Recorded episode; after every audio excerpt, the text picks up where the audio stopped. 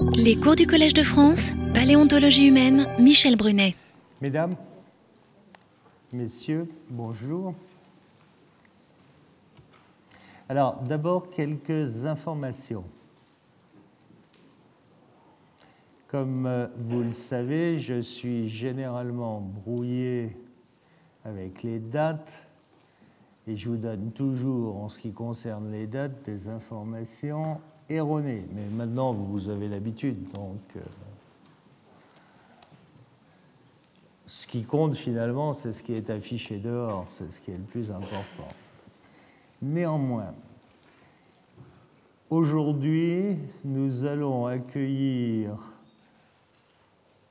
un collègue qui est professeur au Muséum national d'histoire naturelle et qui est spécialiste de proboscidiens. Les proboscidiens sont les éléphants sans soulato. Euh, pourquoi Vous verrez, parce que quand on raconte l'histoire de ce groupe, c'est 60 millions d'années d'histoire, c'est quand même une certaine tranche d'histoire. Vous verrez que sur le plan de la biogéographie, puisque c'est ce qui nous intéresse en ce moment, vous verrez que ce n'est pas complètement inintéressant. Ça, c'est ce matin.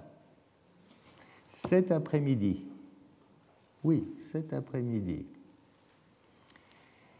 j'ai invité pour quatre cours un collègue américain, Chris Bird, qui est euh, directeur du département de, de ce muséum et qui est spécialiste des anthropoïdes primitifs, c'est-à-dire de fait nos plus lointains ancêtres. Il fera quatre leçons. La première est cet après-midi. Alors je vais essayer de ne pas me tromper. Ce n'est pas dans cet amphithéâtre, c'est en face, c'est dans l'amphithéâtre Guillaume Budet. Et c'est à 15h30. Me suis-je trompé? Je suis sûr que parmi vous, il y en a qui savaient. Je ne me suis pas trompé? Non? Alors, ça va. Pardon? Ah, ça, c'est une bonne question. Alors, madame, comme je sais que vous préférez que ce soit en anglais, il va parler en anglais, mais, mais, et c'est là l'information qui vous intéresse plus particulièrement, j'ai prévu un traducteur en français, qui est d'ailleurs là-bas, qui est Édouard Georges Monet que vous connaissez déjà et qui a déjà fait la traduction. Donc 15h30.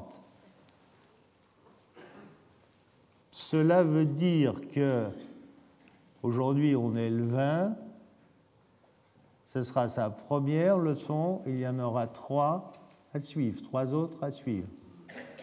Alors euh, j'imagine que la suivante, ce sera le 27 après, ça doit faire, après je vais me tromper obligatoirement, ça doit faire le 3 juin, c'est ça? Et après le 10 juin.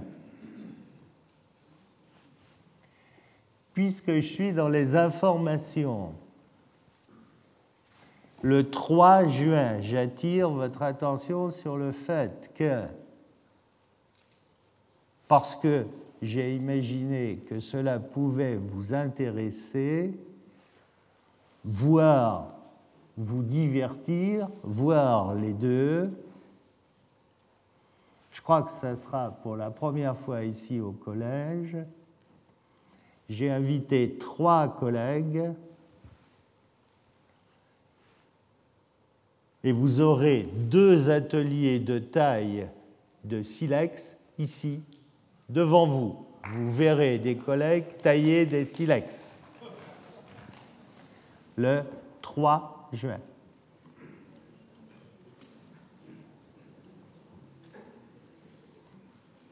Vous savez bien que j'attache beaucoup d'importance au fait d'essayer, à part ce que je vous raconte, de vous apporter, de vous faire rencontrer des gens qui disent des choses ou montrent des choses qui sont complètement différentes de ce que je dis. J'imagine que la taille est quelque chose d'intéressant. Alors ça va demander quelques aménagements, hein. il va falloir une bâche, enfin, etc., etc. Mais on va le faire. Et j'ai même demandé ici à nos services de prévoir des caméras de telle sorte que, avec les caméras, ils pourront focaliser sur un tailleur et vous pourrez voir donc mieux sur écran. Parce que forcément, en étant au dernier rang, vous verrez mal.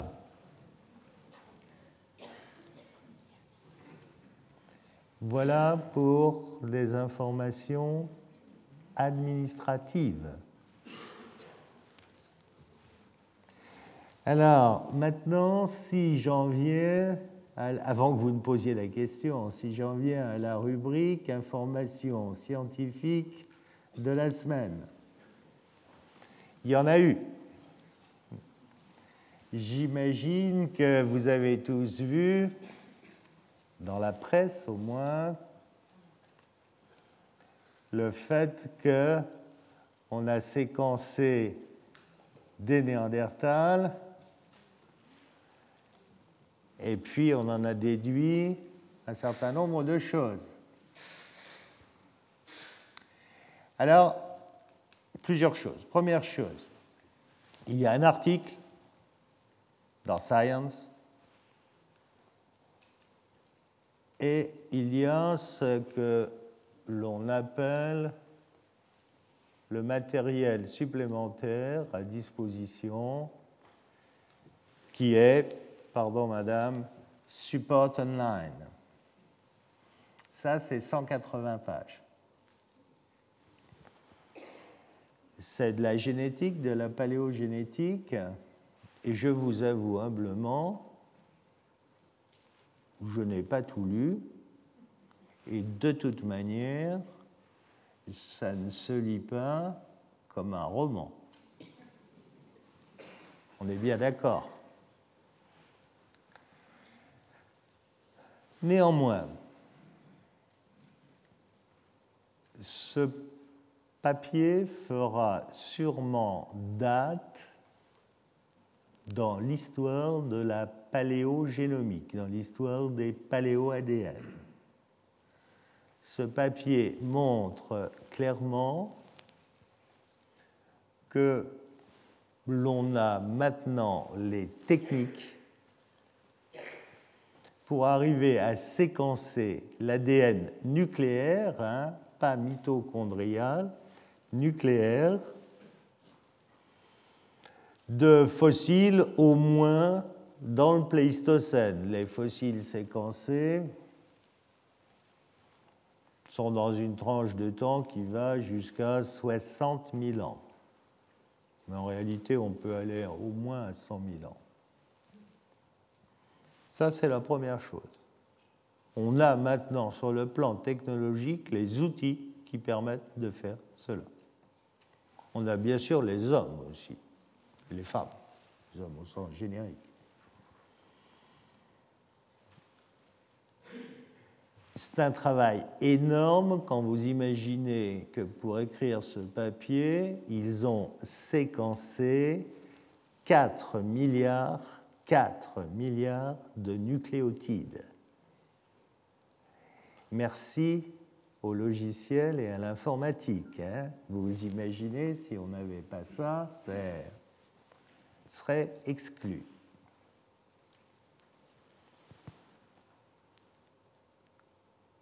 Tout ceci a été fait à l'Institut Max Planck de Leipzig, Allemagne. Ce département de paléogénétique au Max Planck est dirigé par un collègue qui est bien connu dans la communauté scientifique internationale, qui est Svante Pabo.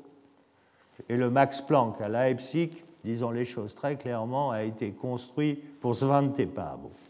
Svante Pabo n'est pas allemand, il est suédois. Et c'est à l'heure actuelle à la fois un leader et un pionnier dans les études d'ADN ancien. Voilà tous les points forts.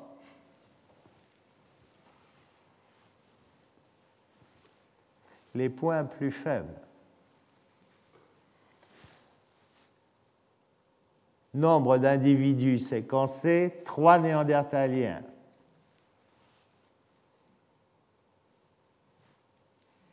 Alors, surtout, retenez bien ce que j'ai dit avant. Hein. J'ai dit beaucoup de bien. Mais trois, reconnaissez avec moi que c'est pas beaucoup. Hein. C'est pas beaucoup. Nombre d'individus séquencés chez les, utilisés chez les humains actuels, 5. C'est pas beaucoup non plus. Hein. Du même coup, les conclusions qui sont données, eh bien, elles sont données à partir de trois Néandertal et de cinq sapiens actuels. Si vous voulez mon avis, elles seront sûrement appelées à être modifiées par des études complémentaires. Néanmoins, cela veut dire clairement qu'à partir de maintenant, on va pouvoir faire de la génétique des populations, on va pouvoir faire de la génétique des populations sur des fossiles. Certes, ce sont des fossiles qui n'ont pas des millions d'années, mais en ce qui concerne les néandertaliens, c'est possible. Alors, ce n'est pas un paléontologue dont vous savez, je vous le dis assez souvent, je prêche d'aller sur le terrain. Je ne me sens pas du tout, je ne sens pas du tout euh, de menace. Je vois là quelque chose qui va être complètement complémentaire, hein, tout à fait complémentaire mais c'est un bon scientifique absolument extraordinaire. C'est extraordinaire. Alors, naturellement, naturellement, mais ça, vous l'avez bien compris, il faut vivre avec son siècle et les collègues du Max Planck sont comme nous tous, c'est-à-dire que ces études il faut avoir de l'argent. Et nous sommes dans une société où il faut communiquer. Il n'est pas nécessaire de bien faire, il faut aussi faire savoir. C'est comme ça. Alors après, on peut épiloguer, en discuter, mais bon, c'est comme ça. Dernier point dans les conclusions qu'ils ont produites là,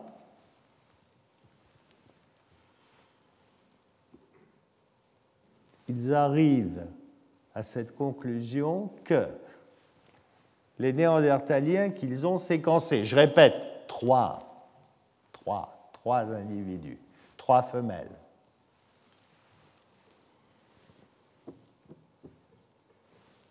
sont plus éloignés des Africains. Partagent pas de gènes dérivés avec les Africains. Plus proches des Européens, plus éloignés des Asiatiques.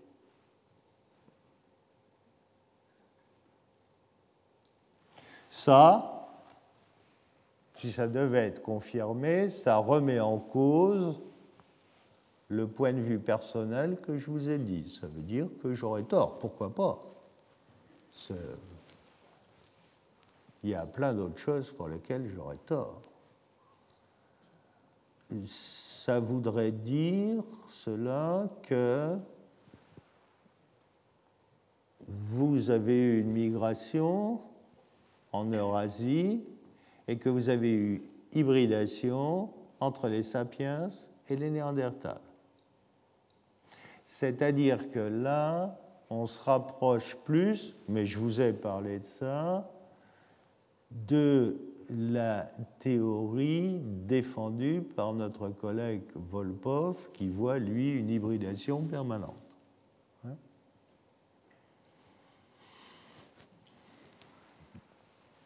Il me semble urgent de ne pas se presser et d'attendre des résultats complémentaires.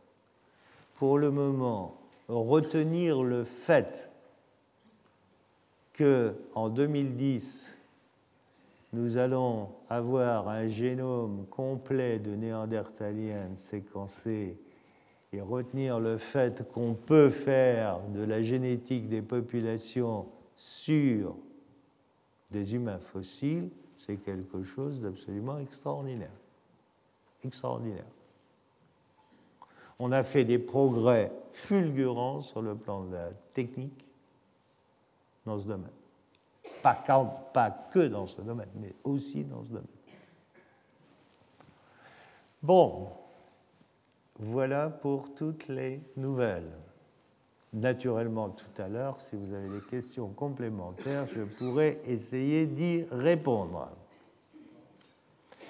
Nous étions en train de parler, après s'il vous plaît, après s'il vous plaît.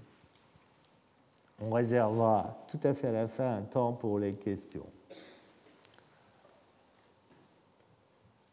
Nous étions en train de parler des hominidés anciens, certes, et de paléobiogéographie. La dernière fois, je ne vous avais pas dit tout ce que je voulais dire. Je vais donc essayer de reprendre. Euh, voilà, si vous voulez, la question qui est soulevée euh, moi, j'étais plus en accord avec le modèle où les sapiens venaient d'Afrique, une migration qui venait d'Afrique et qui recouvrait d'abord l'Eurasie.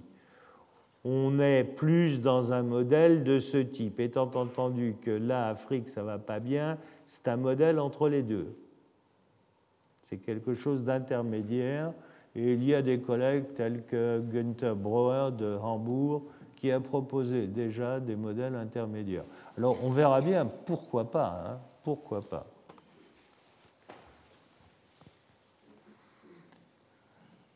Alors, au niveau de la paléobiogéographie, ces humains, ils vont quitter l'Afrique tardivement, de fait, et pour la première fois, on les connaît en dehors d'Afrique, à ce point rouge-là, à Dmanisi. Bon, vous avez eu l'occasion de pouvoir rencontrer le collègue qui travaille à Dmanisi, David Lokipanidze, qui vous a présenté ces hommes de Dmanisi, 1,8 million. Ce sont à l'heure actuelle les plus anciens représentants du genre Homo connus hors d'Afrique. Une chose importante, ces homos, ils sont associés à une industrie lithique qui est relativement sophistiquée et pourtant ils ont une capacité crânienne qui est relativement faible. Relativement faible.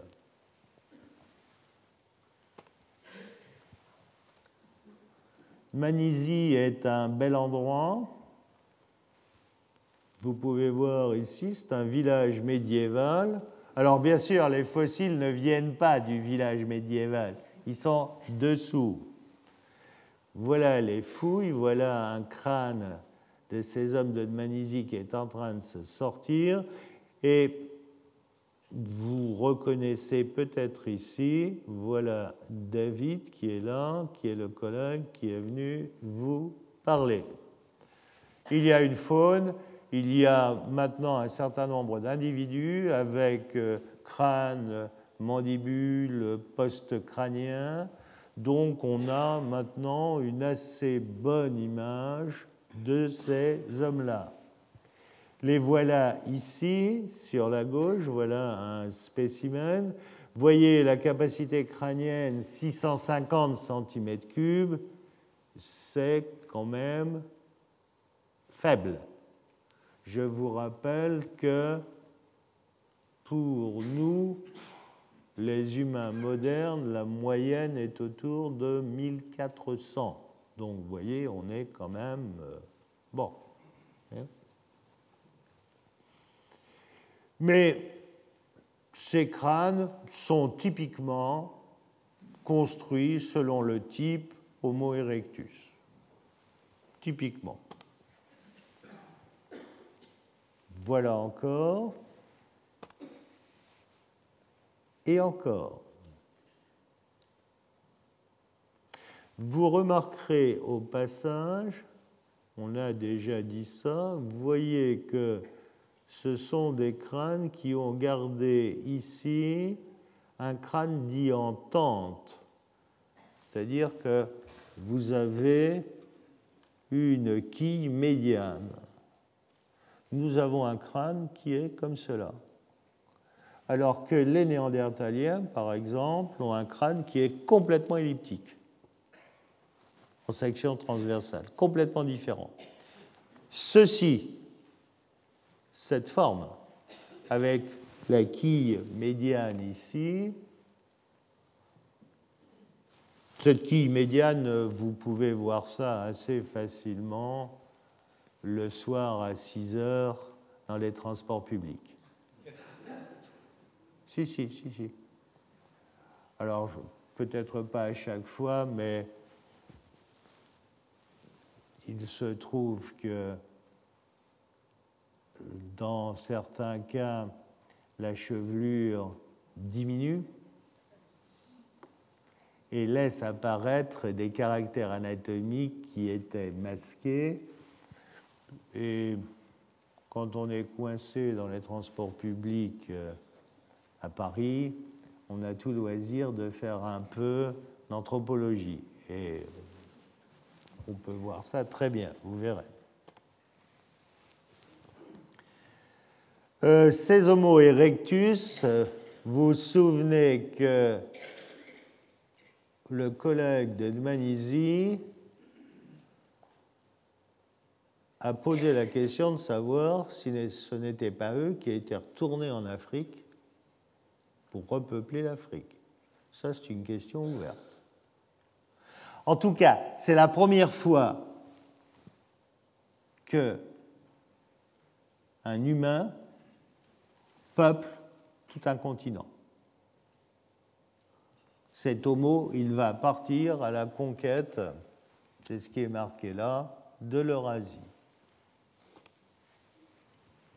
C'est ce qui est schématisé ici d'une autre manière.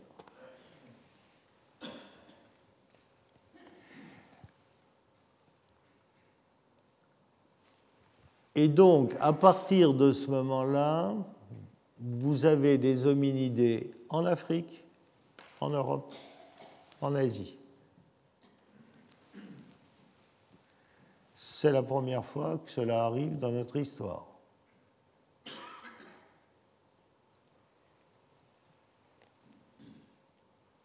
Et ces hominidés-là, vous les retrouvez très loin jusqu'en Indonésie.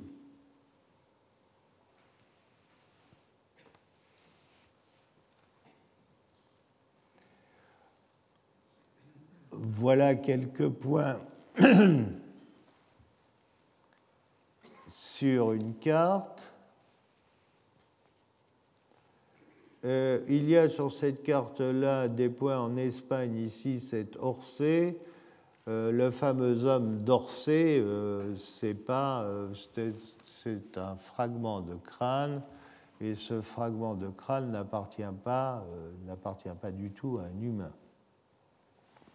Hmm, j'ai vu ce fragment de crâne il n'y a pas très longtemps. Je ne sais pas trop ce que c'est. c'est bien du crâne. C'est sûrement pas un humain. Ça serait plus volontiers un cheval, peut-être. Euh, vous riez, mais si vous voulez, on peut jouer un jour. Je peux vous amener des, des fragments d'os fossiles que j'ai sur mon bureau. Je peux les mettre là. Et puis, vous, vous me direz ce que c'est. Moi, je ne sais pas ce que c'est. Dans les, dans les fouilles que nous faisons, on a toujours des restes pour lesquels on ne sait pas trop ce que c'est. Parce que quand vous avez un os complet, ben, c'est facile. Mais quand vous avez un petit morceau qui est cassé de tous les côtés, il faut arriver à le remettre dans son contexte, ce qui parfois n'est pas évident. Voilà toutes ces cartes. Vous voyez qu'il est largement répandu, que ce soit enfin, sur l'ensemble de l'ancien monde.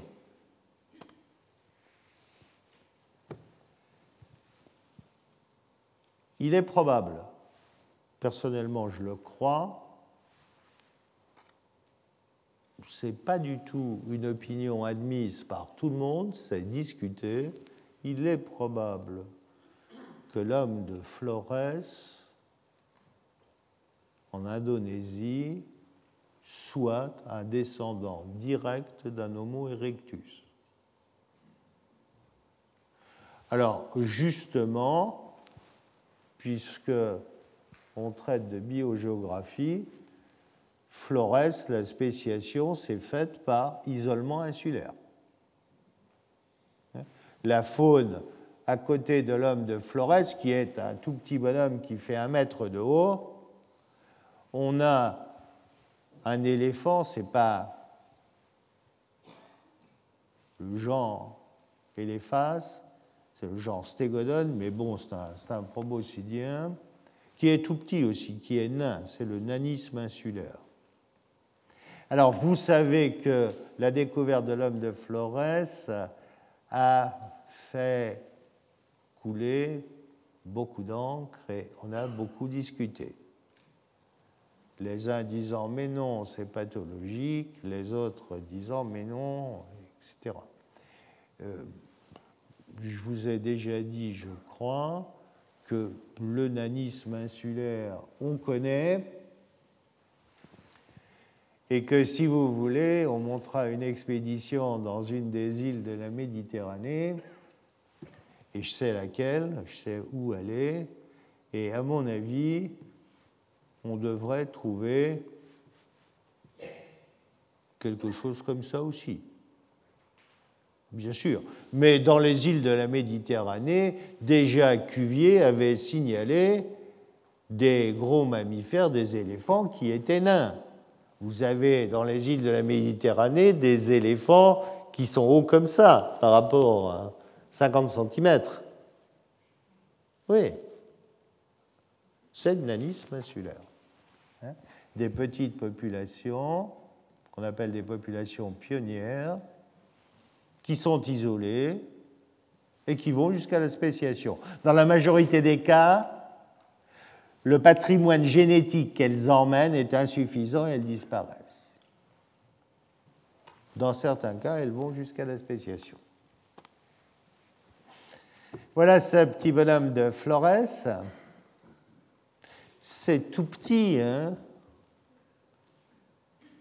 euh, J'ai pas de moulage à vous montrer mais c'est de la taille de Toumaï. La capacité cérébrale, c'est moins de 400 cm3. Moins de 400 cm3. Au passage, cela veut dire qu'avec moins de 400 cm3, on a un humain qui est capable de fabriquer un outillage lithique diversifié, sophistiqué.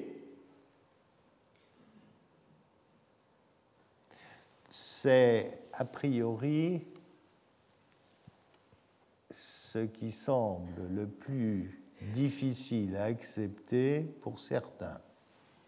Je ne comprends pas pourquoi.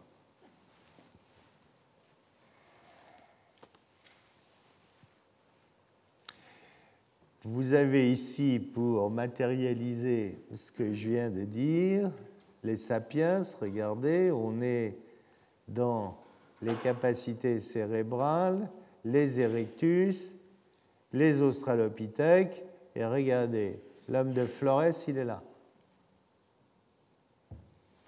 Si sur ce diagramme on avait mis les chimpanzés, l'homme de Flores, il serait avec les chimpanzés. Voilà. Vous voyez par contre que son outillage lithique est sophistiqué.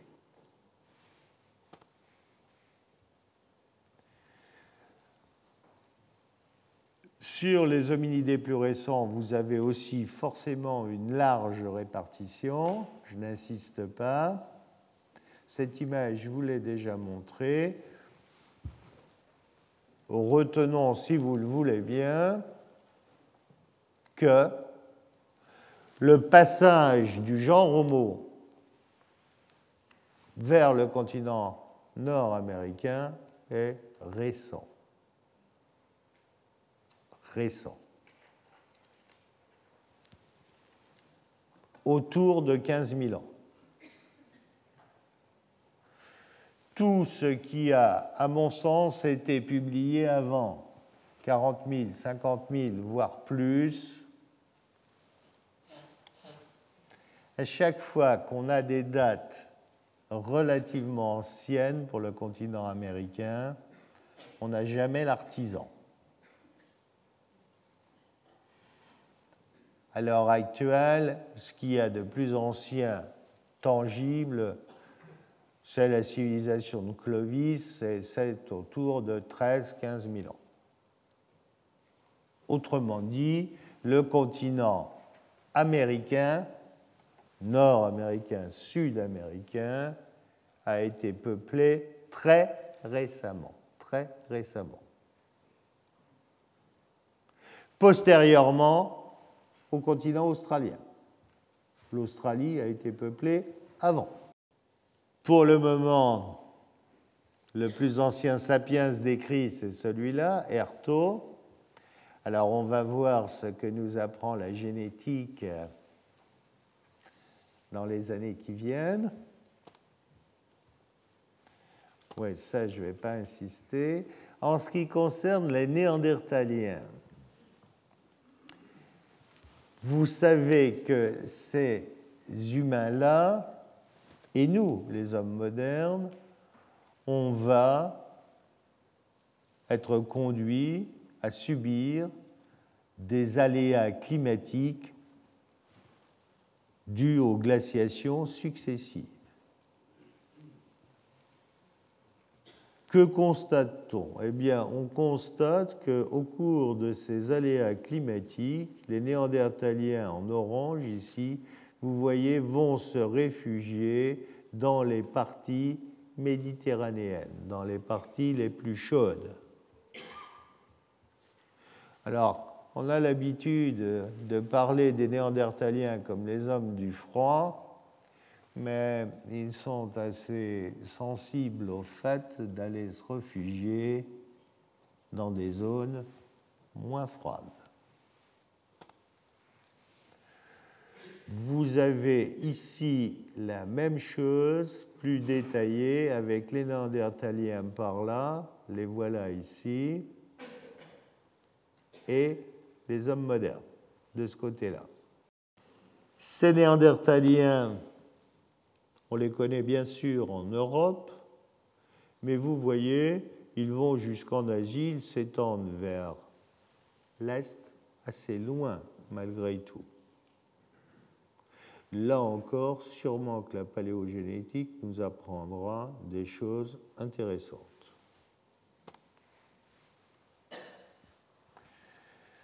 Ceci, je ne vais pas insister, c'est l'ADN mitochondrial. On a parlé tout à l'heure avec l'actualité de l'ADN nucléaire qui est bien sûr plus informatif. Ça, c'est les humains modernes qui, vous voyez, arrivent chez nous, mais vous le savez déjà, autour de 40 000 ans.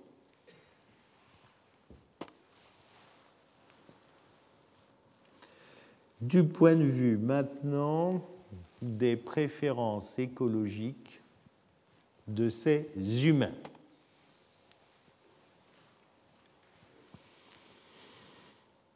Si l'on se réfère à notre groupe frère, les chimpanzés, qu'est-ce que les chimpanzés font?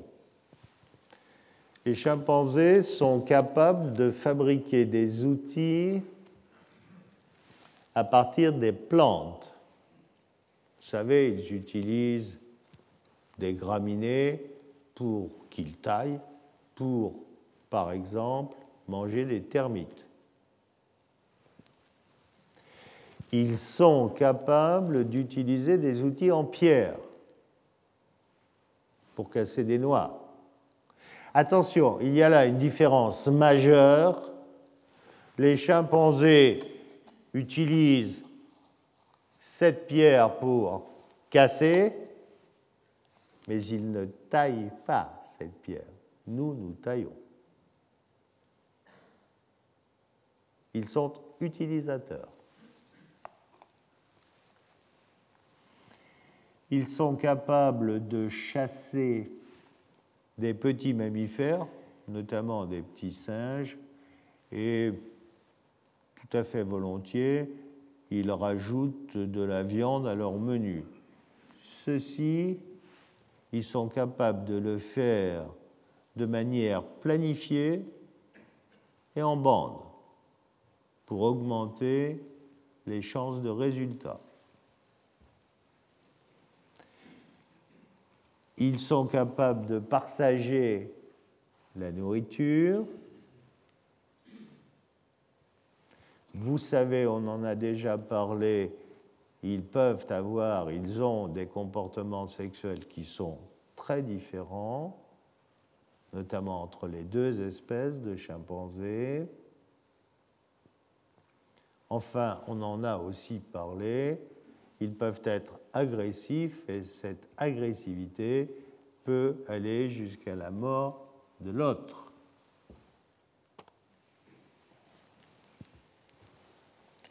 Quels sont les outils dont nous disposons pour avoir une idée sur les préférences écologiques de nos lointains ancêtres. Un outil assez classique est la géochimie isotopique. J'ai invité quand? L'année dernière, un collègue de Lyon qui vous a parlé de géochimie isotopique.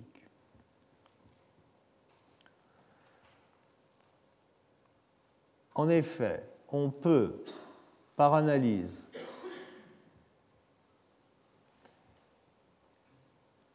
de l'émail dentaire, de l'apatite de l'émail dentaire,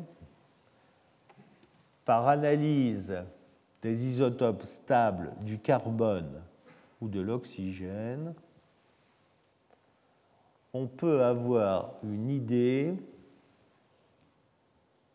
du régime alimentaire et de la température. Il s'agit du carbone 13 et de l'oxygène 18.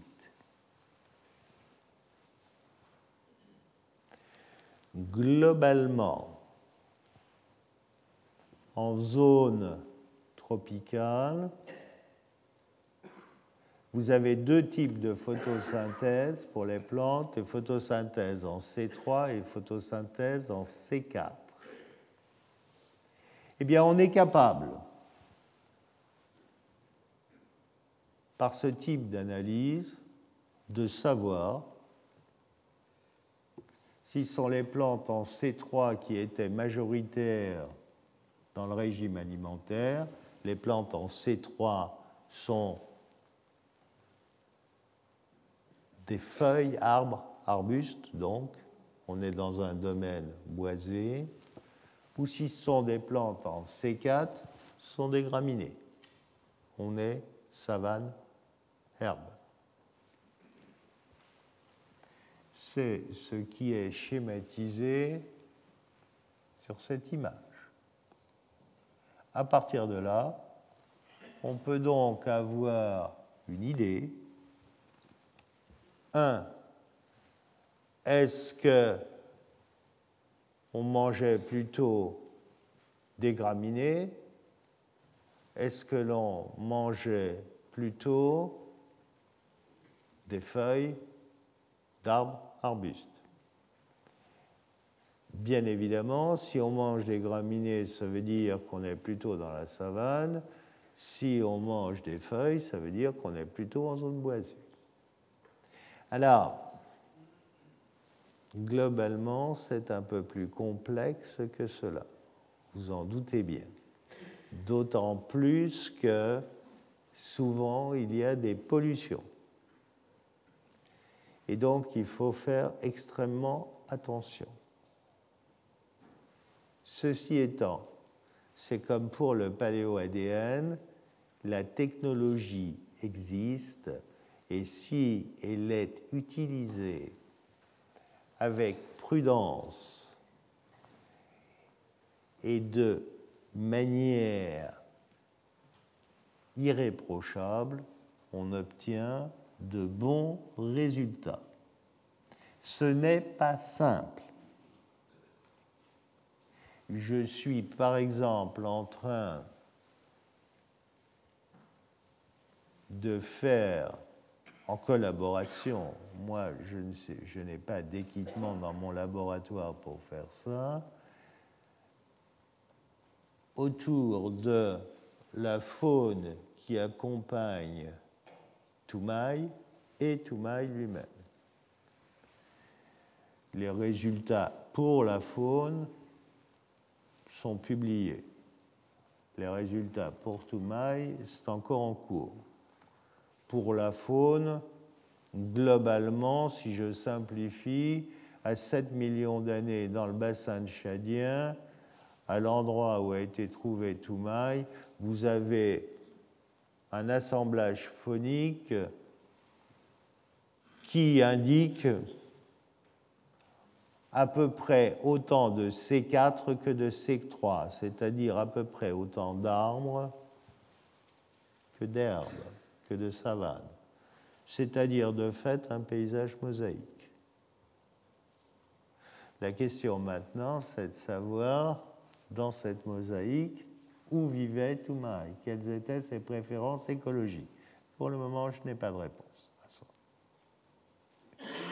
Et vous pensez bien qu'avant de donner une réponse, il faut y vérifier à deux fois parce que quand on aura donné une réponse, ça rentrera ici dans l'actualité scientifique de la semaine. Alors, mieux vaut vérifier plusieurs fois avant de dire des bêtises.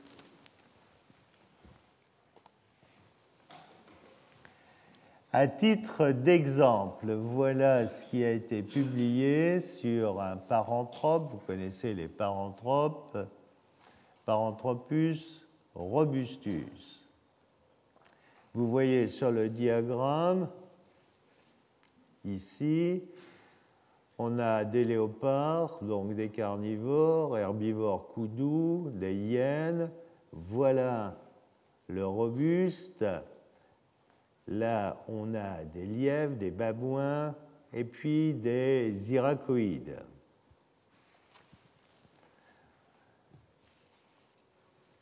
Eh bien, ce robuste, il a un taux élevé de carbone 13.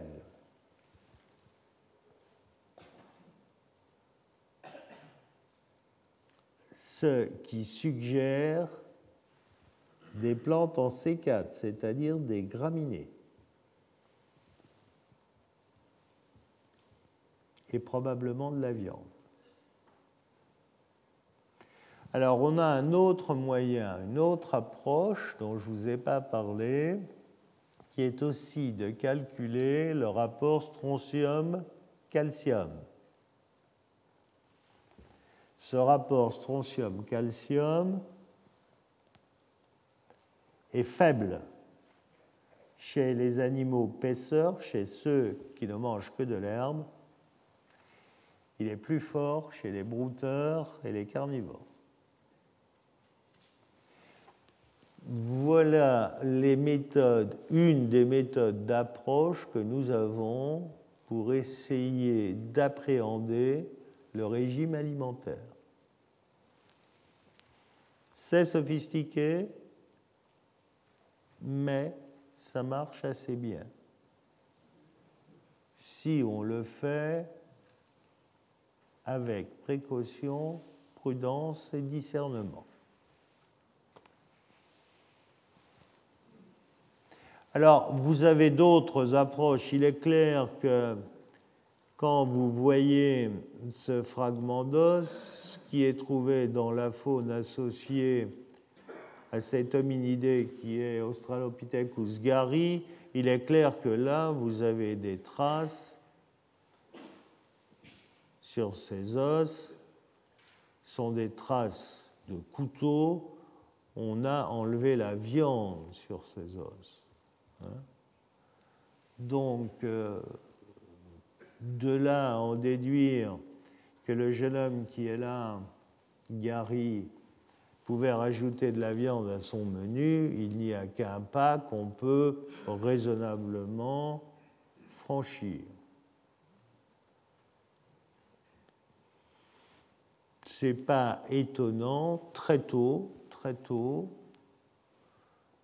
les les humains, préhumains, ont ajouté de la viande à leur menu. Alors, de manière diverse, on a sûrement été au départ charognard et on s'est disputé avec les hyènes les carcasses. Ceci étant, vous avez entendu ici que ça c'est clair.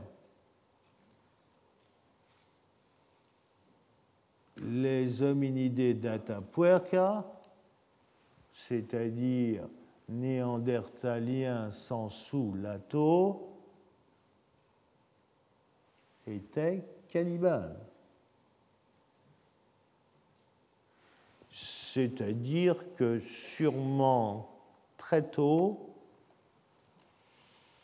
on a pratiqué le cannibalisme. Sûrement. Du niveau, au niveau de, des préférences écologiques, il convient de noter qu'à l'heure actuelle, tous les hominidés qui sont connus qui sont décrits sont bipèdes. Mais cette bipédie, elle est bien différente entre la bipédie que l'on connaît au Miocène supérieur et la bipédie que vous pratiquez, que nous pratiquons maintenant.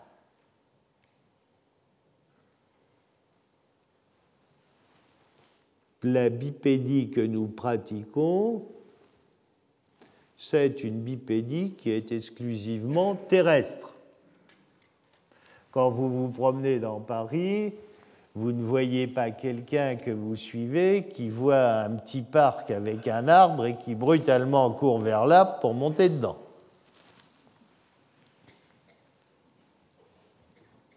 Ou ça arrive peu fréquemment. Toujours être prudent.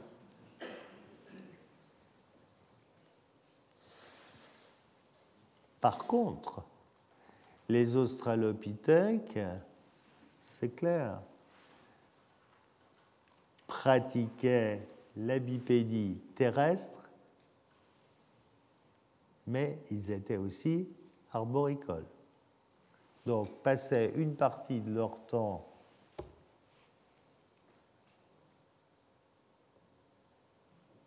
à terre, mais une autre partie, ne serait-ce que pour dormir, dans les arbres.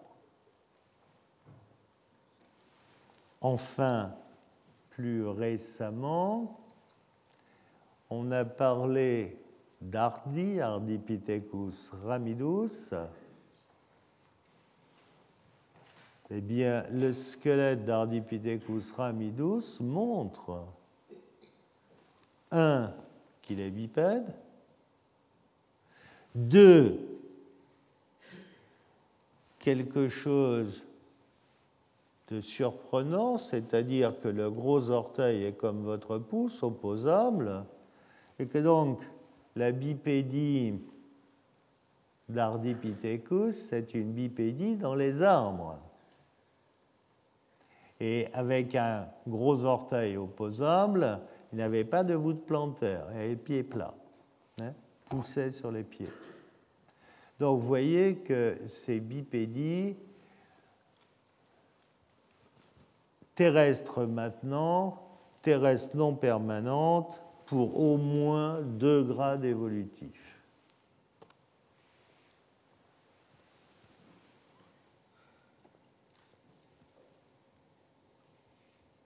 Chez ces préhumains ou les humains, au niveau du dimorphisme sexuel, au niveau des canines, c'est faible. Vous l'aurez remarqué, Mesdames, les hommes n'ont pas des canines qui ressortent de la bouche. Hein. C'est un peu différent quand vous regardez des gorilles ou des chimpanzés. Hein. Le dimorphisme sexuel au niveau des canines est fort. Là, il est relativement faible. Le dimorphisme corporel, par contre, est assez fort. peut aller jusqu'à 50%, ce qui est énorme. Chez les singes,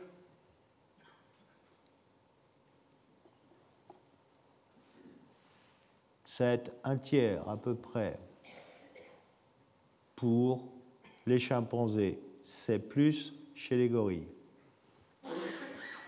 Chez les humains modernes, du morphisme corporel est plus faible, de l'ordre de 15%.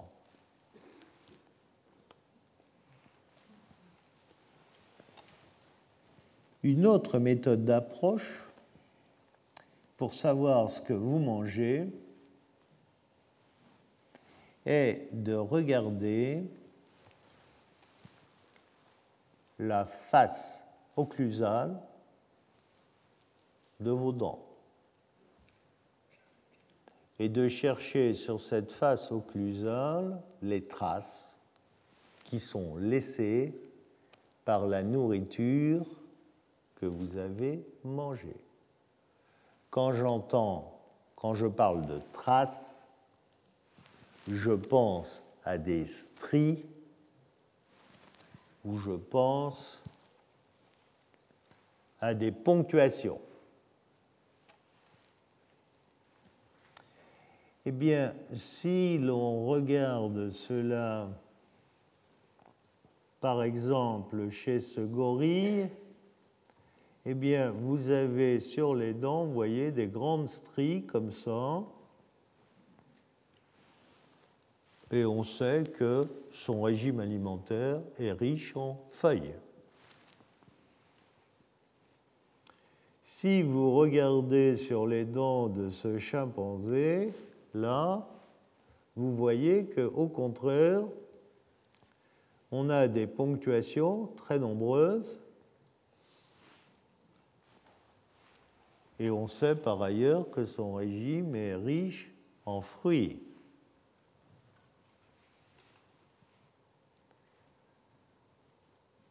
si vous regardez chez ce cercopithécoïde, là, vous avez des ponctuations et vous avez des stries.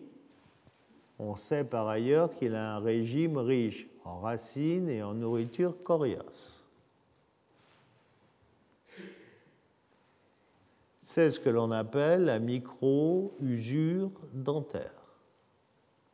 La micro-usure dentaire vous donne une assez bonne image de ce qu'étaient les derniers repas de l'individu avant sa mort.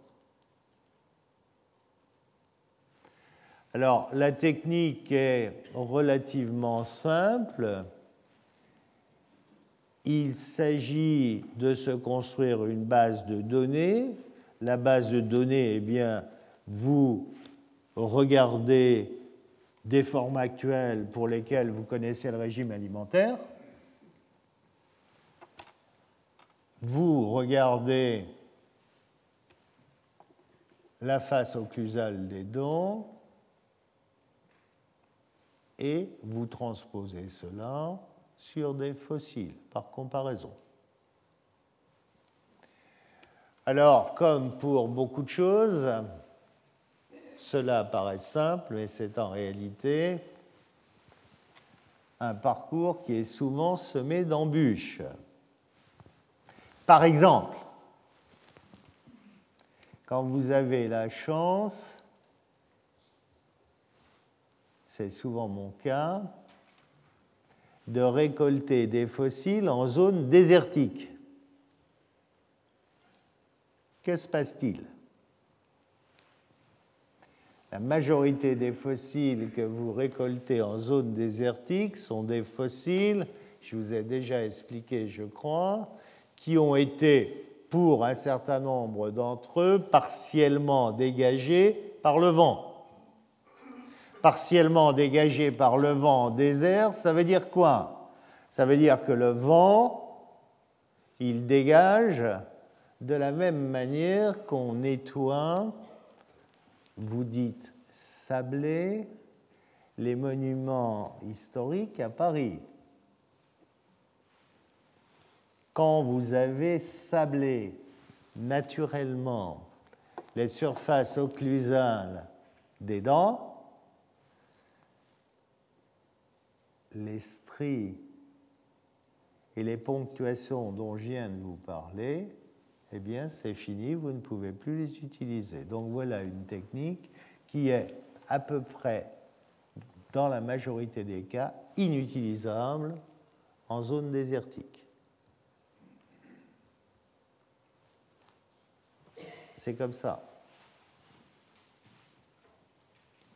Mais micro-usure dentaire, biogéochimie isotopique, quand vous pouvez faire les deux, vous avez là une approche qui vous permet d'avoir une assez bonne image de ce qu'était le régime alimentaire.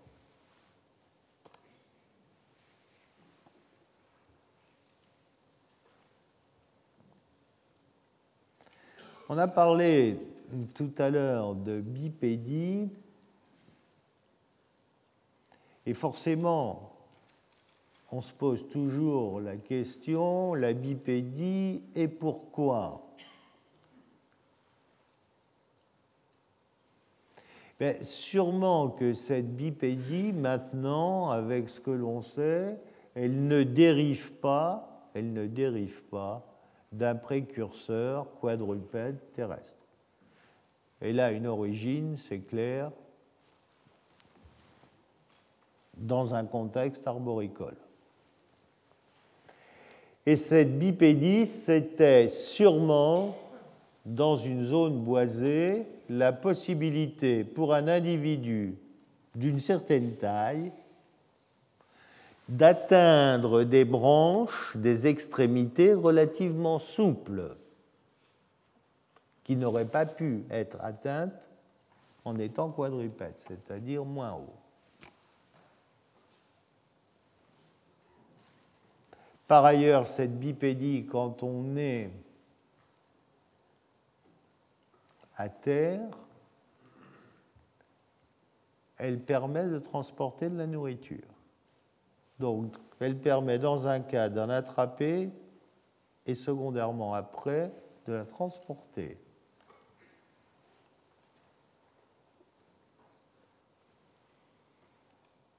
Je pense qu'il est préférable de voir cette acquisition de cette manière, avec au moins les éléments dont nous disposons à l'heure actuelle. Par ailleurs, cette bipédie, pour se déplacer, pour se déplacer sur la terre ferme, pour avoir un déplacement terrestre, elle a un coût énergétique plus bas que la quadrupédie. Ça, c'est relativement important. Vous voyez, ici on est à 20% de son temps dans les arbres et regardez, voilà la bipédie, le coût énergétique, et voilà la quadrupédie. La bipédie a un coût énergétique plus faible. Et ça, c'est une chose aussi importante. Forcément, pour avoir une idée de l'environnement, on vient de parler du régime alimentaire, pour avoir une idée de l'environnement, on peut servir de la faune, de l'assemblage phonique associé. Quand vous avez des poissons, quand vous avez des oiseaux aquatiques, quand vous avez des crocodiles qui mangent des poissons, ça veut dire que vous avez de l'eau. Si vous avez des hippopotames ou des groupes voisins des hippopotames, clairement, vous êtes dans un milieu où il y a de l'eau. Quand vous avez des singes vous avez de la forêt. Quand vous avez des cochons, vous avez de la forêt. Et le Deinotherium que vous voyez là est un robocidien. Le collègue va sûrement vous en parler tout à l'heure, qui a des habitudes qui est plus liées à des milieux boisés. Enfin, quand vous avez des chevaux, des antilopes ou des lièvres, ils sont plus liés à l'herbe, à la prairie, à la savane. Donc les faunes en elles-mêmes vous permettent d'avoir une assez bonne idée de ce qu'était l'environnement.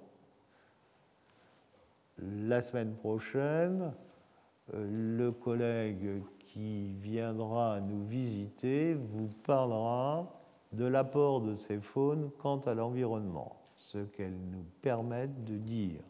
Mais voilà tracé à grands traits, brossé à grands traits,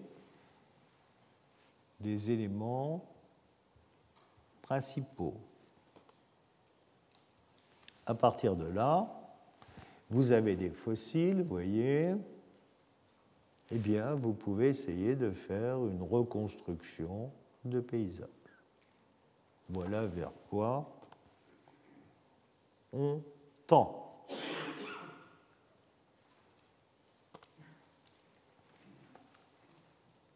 Ces hominidés anciens, très tôt, le genre Homo a dû pratiquer la chasse, le charognage aussi, cannibalisme, on en a parlé, sûrement il construisait quelques abris d'assez grande taille, on a sûrement des familles, on partage la nourriture avec les parents, on reste semi-nomade. On devient sédentaire très tard. Hein. La sédentarisation, c'est avec l'apparition de l'agriculture, c'est grosso modo autour de 10 000 ans.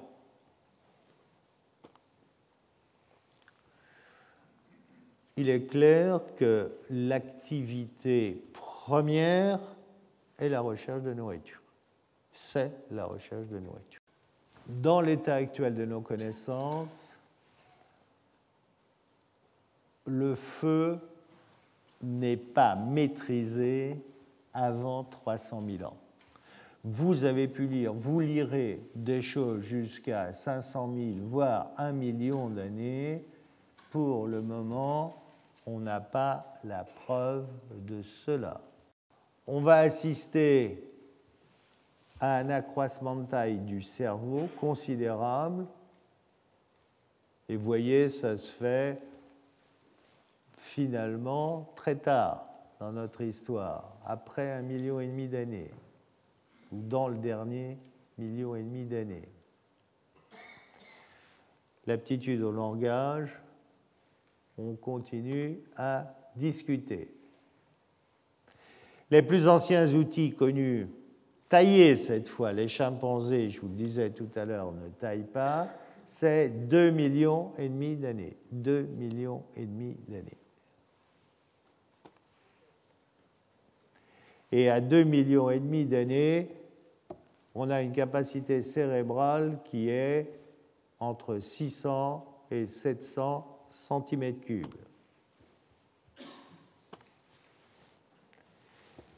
Avec Homo erectus, on peut chasser le gros gibier, des éléphants ou des animaux de même taille. Bien sûr, pour chasser ce gros gibier, c'est un travail, c'est une chasse collective, familiale ou de clan, ce qui revient au même. Alors, est-ce qu'il maîtrisait le feu? À mon sens, la réponse pour le moment est non, mais bon, posons la question. On n'a pas de réponse scientifique claire. Ils utilisaient des artefacts pour travailler les peaux et sûrement pour fabriquer des vêtements. Le langage, on ne sait pas. Et bien sûr, la taille des outils montre de nouvelles capacités cognitives.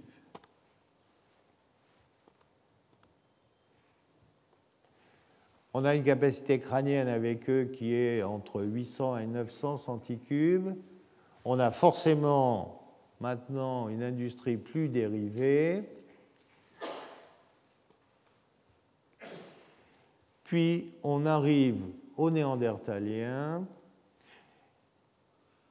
Et si vous voulez bien, comme on a parlé déjà beaucoup des Néandertaliens, nous en reparlerons la prochaine fois. Je vous remercie.